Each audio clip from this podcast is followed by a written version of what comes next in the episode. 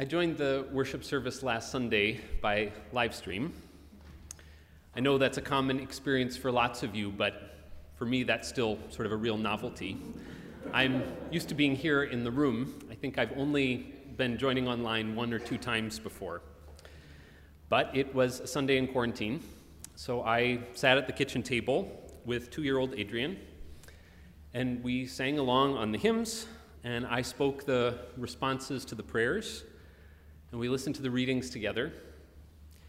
And when Riza read John the Baptist's grouchy words to the crowds coming out to be baptized, Adrian piped up, You brood of diapers? Not exactly what John said, but close enough.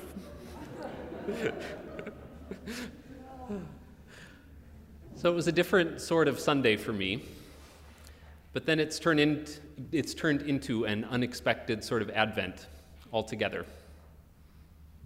For lots of us, this time of year is thick with traditions. It's a time when we revisit all sorts of treasured practices and memories. We have special foods we make and music we listen to. We have our familiar decorations that we haul up from the basement and familiar ornaments we unpack and hang on the tree. There are rhythms and patterns to Advent and Christmas that we've learned for years. And so, for many of us at least, December rolls around and we basically know what to expect. As I've learned this time around, all it takes is a positive COVID test to throw all of that up into the air. Instead of doing what I would usually be doing this time of year, bouncing around the church, getting things ready here, and making visits and joining the groups that have been caroling all around town. I've been home. Nowhere else, just home with my family. We're all fine.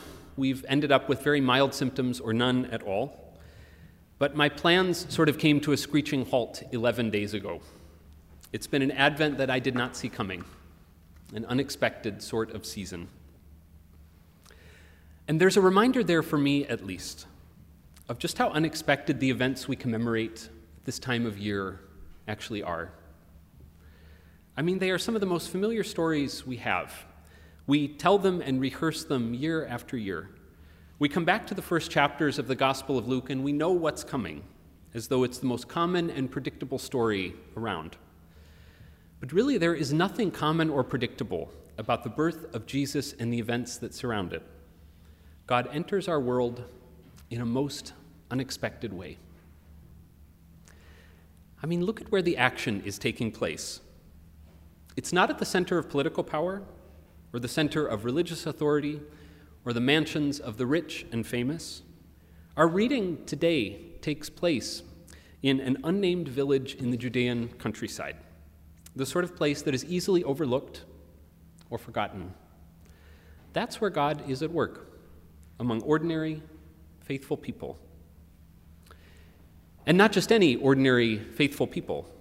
The main characters in the opening section of the Gospel of Luke are women. They are, quite literally, the ones given voice here. Elizabeth's husband Zechariah has been struck mute by an angel, and Joseph speaks not one word in all of Scripture. In the deeply patriarchal culture of this time, it is especially striking that the men are silent and the women are the main characters here. There is something incredibly moving about these two cousins embracing, filled with joy at the way God is working in and through one another. They understand in their hearts and in their minds and in their bodies that God is up to something truly amazing, something that will turn the world upside down. Mary sings of this great upheaval, this unexpected turning that has already begun. She sings of a God who has scattered the proud in the thoughts of their hearts, who's brought down the powerful from their thrones and lifted up the lowly, who's filled the hungry with good things and sent the, and sent the rich away empty. It's a new world that Mary sings of, a world of wholeness and justice and peace.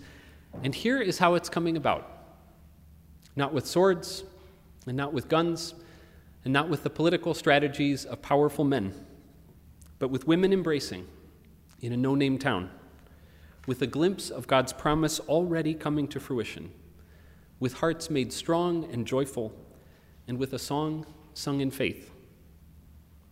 There's nothing common or predictable about this story. It is as unexpected as can be. Having my plans thrown off this Advent has reminded me that this season is not just about traditions and familiar rituals. Those things are lovely, of course.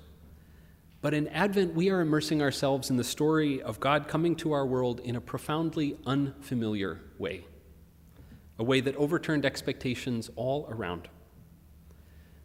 It's good to remember that in whatever uncertainties or upheavals we may be experiencing this year. Our God is a God of surprises who comes to us with hope and with grace beyond our imagining. Amen. So we're going to turn to this year's Christmas pageant now, to the familiar story told by our congregation's children in a new way.